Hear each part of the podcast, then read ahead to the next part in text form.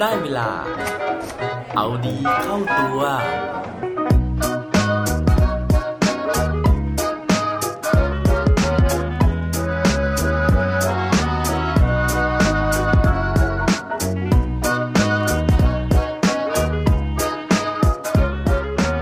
ความสำเร็จได้มาแล้วรักษายังไงครับ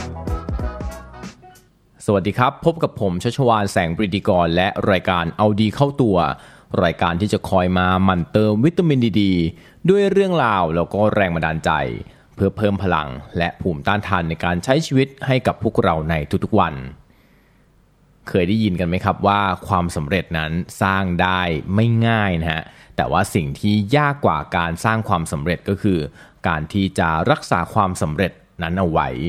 เหมือนที่หลาย ๆ ครั้งนะฮะเราได้เห็นข่าวคนที่ถูกลอตเตอรี่นะครับแล้วก็ได้เงินมากมายมา แต่ว่าสุดท้ายนะก็ไม่สามารถที่จะรักษาความมั่งคั่ง ความมั่นคงนั้นเอาไว้ได้ แล้วก็ต้องกลับมาใช้ชีวิตอย่างยากลำบากเหมือนเดิม สิ่งเหล่านี้นอกจากจะเกิดขึ้นกับคนแล้วนะฮะยังเกิดขึ้นกับระดับของประเทศได้อีกด้วยนะครับ อย่างที่เราเคยได้ยินเรื่องราวของหลาย ๆ ประเทศนะฮะอย่างอาร์เจนตินาเองก็ตามนะครับที่เขาเคยประสบความสำเร็จนะฮะเป็นประเทศที่ร่ำรวย แต่ว่าตอนนี้นะฮะก็กลับติดอันดับประเทศที่ยากจนที่สุดประเทศหนึ่งในโลก วันนี้ผมเลยอยากจะมาชวนคุยถึงเรื่องราวของอีกประเทศหนึ่งนะครับที่ผมได้ไปอ่านเจอมานะครับ ประเทศนี้เขาบอกว่าติดอันดับหลาย ๆ อย่างเลยนะฮะในช่วงระยะเวลาเพียงไม่กี่ปีเท่านั้น อย่างแรกเลยเขาบอกว่า ประเทศนี้เคยเป็นประเทศที่ร่ำรวยที่สุดในโลก แต่ว่าในขณะเดียวกันนะฮะในอีกไม่กี่ปีถัดมา ก็กลายเป็นประเทศที่ยากจนที่สุดในโลก เช่นเดียวกัน รวมถึงยังเป็นประเทศที่มีสัดส่วนคนอ้วนสูงที่สุดในโลกอีกด้วย ทั้งหมดนี้นะฮะเขาบอกว่ามันเป็นผลซึ่งกันและกัน ส่วนเรื่องราวจะเป็นยังไง และประเทศที่ว่านี้จะเป็นประเทศอะไร ไปฟังพร้อมกันได้เลยครับ เรื่องราวในวันนี้นะครับ ผมได้ไปอ่านมาจากแอปพลิเคชันที่ชื่อว่า b l o k d i t นะครับ โดย Channel นะฮะ หรือว่าช่องที่ผมไปติดตามเรื่องราวนี้ก็คือ The Wild Chronicle นะครับเขาได้เล่าถึงประเทศประเทศนี้นะฮะ ซึ่งผมได้บอกไปแล้วนะครับว่าเขาติดอันดับประเทศที่ร่ำรวยที่สุด ประเทศที่ยากจนที่สุด แล้วก็เป็นประเทศที่มีสัดส่วนคนอ้วนมากที่สุดในโลก ประเทศนี้ยังติดอันดับ 1 ใน 3 ของประเทศที่มีขนาดเล็กที่สุดในโลกด้วย รองจากนครรัฐวาติกันและโมนาโกสำหรับใครที่พอจะเดาได้นะฮะคำตอบของชื่อประเทศที่เรากำลังคุยกันอยู่นะครับ มีชื่อว่าประเทศนาอูลูฮะซึ่งประเทศนาอูลูนะครับอย่างที่บอกเอาไว้ว่า เขานะฮะเป็นประเทศที่มีขนาดเล็กเป็นอันดับ 3 ของโลกนะครับ โดยขนาดเนี่ยมีเพียงแค่ 2 ใน3นะครับของพื้นที่สนามบินสุวรรณภูมิเท่านั้นเองนะฮะเรียกว่าเป็นประเทศที่เล็กกว่าสนามบินสุวรรณภูมิอีกนะครับซึ่งก่อนที่จะไปเล่าถึงเรื่องราวที่น่าสนใจของประเทศนี้นะฮะขออนุญาตบอกนิดนึงนะครับว่าประเทศนี้มันตั้งอยู่ตรงไหนของโลก เพราะว่าหลายคนอาจจะไม่เคยได้ยินชื่อประเทศนี้มาก่อน ประเทศนาอูลูนะฮะเป็นเกาะเกาะหนึ่งนะครับ เป็นเกาะกลมๆเลยนะฮะมีขนาดเพียงแค่ 21 ตารางกิโลเมตรนะครับ แล้วก็ตั้งอยู่อย่างโดดเดี่ยวกลางมหาสมุทรแปซิฟิกโดยประเทศที่ใกล้ที่สุดนะฮะก็คือออสเตรเลียนะครับ ซึ่งห่างออกไปอยู่ประมาณ 4,385 กิโลเมตร ทั้งประเทศมีประชากรอยู่เพียงแค่ 10,000 คนเท่านั้นเอง โดยในอดีตนะครับเขาเล่าว่านาอูรูเนี่ยเคยเป็นเกาะที่มีความสวยงามนะครับ มีธรรมชาติอุดมสมบูรณ์มาก แล้วก็มีวัฒนธรรมที่เป็นเอกลักษณ์ จนกระทั่งในปี 1798 นะฮะมีกัปตันเรือชาวอังกฤษที่ชื่อว่าจอห์นเฟิร์นได้ล่องเรือมานะครับแล้วก็มาค้นพบประเทศนาอูรูนี้ เขาก็ตั้งชื่อเกาะแห่งนี้นะครับว่า Prison Island นะครับเพราะว่าเป็นเกาะที่มีความสวยงามมาก ๆเลย ต่อมานะฮะในต้นศตวรรษที่ 19นะครับมีนักเดินเรือชาวยุโรปคนอื่นนะครับได้เดินทางมาค้าขายกับชาวเกาะ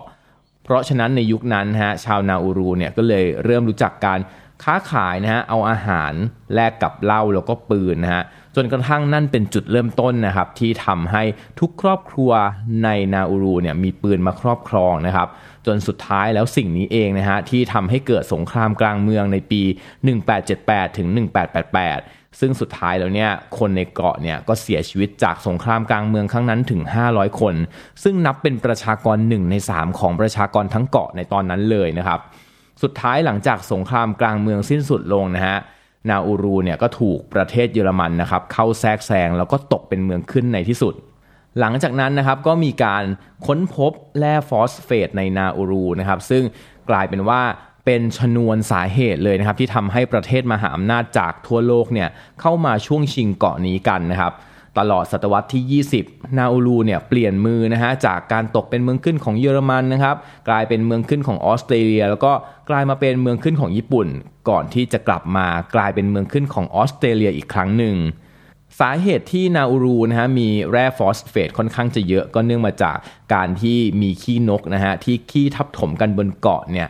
เป็นจำนวนล้านล้านตันเลยครับ ซึ่งแร่ฟอสเฟตเนี่ยนะครับมักจะถูกเอามาทำเป็นปุ๋ยนะฮะ โดยในปี 1968 นะครับออสเตรเลียได้ขุดแร่นี้นะครับจนทำลายธรรมชาติของนาอูรูไปอย่างมากมายเลยนะฮะ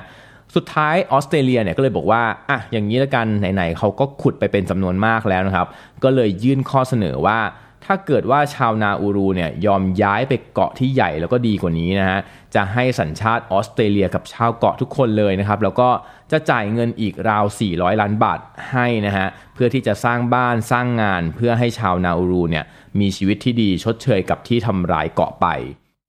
แต่ว่าชาวเมืองนารูตอนนั้นนะฮะเขาก็ฉลาดนะครับ คือเขาตัดสินใจว่าจะไม่ขอย้ายเกาะนะฮะ แต่ว่าเขาขอข้อแลกเปลี่ยนนะฮะกับการที่ออสเตรเลียเนี่ยได้ทำลายเกาะของเขาไปเป็นจำนวนมากนะฮะเขาบอกว่าเขาขออยู่ที่เดิม แต่ออสเตรเลียจะต้องปลดปล่อยให้เขาเป็นอิสระและสามารถปกครองตัวเองได้ เพราะฉะนั้นนะฮะดีลนี้นะครับข้อตกลงนี้ก็เลยบรรลุนะครับแล้วก็นาอูรูเนี่ยก็ได้รับการปล่อยให้เป็นอิสระนะครับแล้วก็สามารถที่จะใช้ชีวิตอยู่ในเกาะแห่งนั้นได้ต่อไป ซึ่งหลังจากที่ได้รับการปลดปล่อยให้เป็นอิสระนะครับ ชาวเมืองเนี่ยก็ตัดสินใจที่จะขุดแร่ฟอสเฟตนะฮะมาขายนะครับซึ่งตอนนั้นนะครับเขาบอกว่าชาวนาอูรูเนี่ยมีรายได้มากกว่า 64,000 ล้านบาทจากการทำเหมืองแร่ฟอสเฟตนะฮะ เมื่อเอามาหารจำนวนประชากร 7,000 คนในตอนนั้นนะครับ ก็แบ่งกันเรียบร้อยแล้วเนี่ยได้ทรัพย์สินไปนะฮะคนละประมาณ 9 ล้านบาทเลยนะครับ ตอนนั้นนะฮะก็เลยทำให้ชาวนาอูรูเนี่ยครองสถิติการเป็นประเทศที่ร่ำรวยที่สุดในโลกทันทีเลยนะครับ ซึ่งพอมีเงินเยอะนะฮะชาวนาอูรูที่เฟื่องฟูขึ้นมานะครับด้วยทรัพยากรต่างๆ ด้วยเงินต่างๆเนี่ย พวกเขาก็ไม่รู้จักการใช้เงินอย่างถูกวิธีมาก่อนนะฮะก็ตัดสินใจเอาเงินมาสร้างบ้านนะครับ ซื้อรถบินไปเที่ยวต่างประเทศ แล้วก็สั่งของฟุ่มเฟือยมากมายมาปรนเปรอความสุขของตัวเอง พร้อมๆกับการที่เขาเนี่ยเริ่มวัฒนธรรมการบริโภคที่มันมากเกินควรนะฮะมีเรื่องของการกิน junk food นะครับ เรื่องของการเอาอาหาร import มาจากออสเตรเลีย แล้วก็ ซึ่งสิ่งเหล่านี้นะฮะส่งผลให้ชาวเมืองเนี่ยมีน้ำหนักตัวที่มากขึ้นนะครับแล้วก็เป็นโรคอ้วนขึ้นเป็นจำนวนมาก ระหว่างนั้นนะฮะแร่ที่เริ่มขุดออกมาขายเรื่อยๆเนี่ยมันก็เริ่มหมดลงนะครับ พวกเขาก็ตัดสินใจขุดแร่หนักขึ้นหนักขึ้นเรื่อยๆนะฮะแล้วก็กินบริเวณที่กว้างมากขึ้นเรื่อยๆ จนทำลายธรรมชาติของเกาะตนเองเนี่ยหนักกว่าที่ออสเตรเลียเคยทำอีก จนสุดท้ายพื้นที่กว่า 70%ของนารูครับก็ถูกทำลายจนไม่สามารถที่จะอยู่อาศัยหรือเพาะปลูกได้อีก ทีนี้นะครับพอแร่หมดนะครับการเพาะปลูกก็ทำไม่ได้ทำให้ชาวนาอูรูเนี่ยไม่สามารถที่จะประกอบอาชีพอะไรได้เลยนะครับ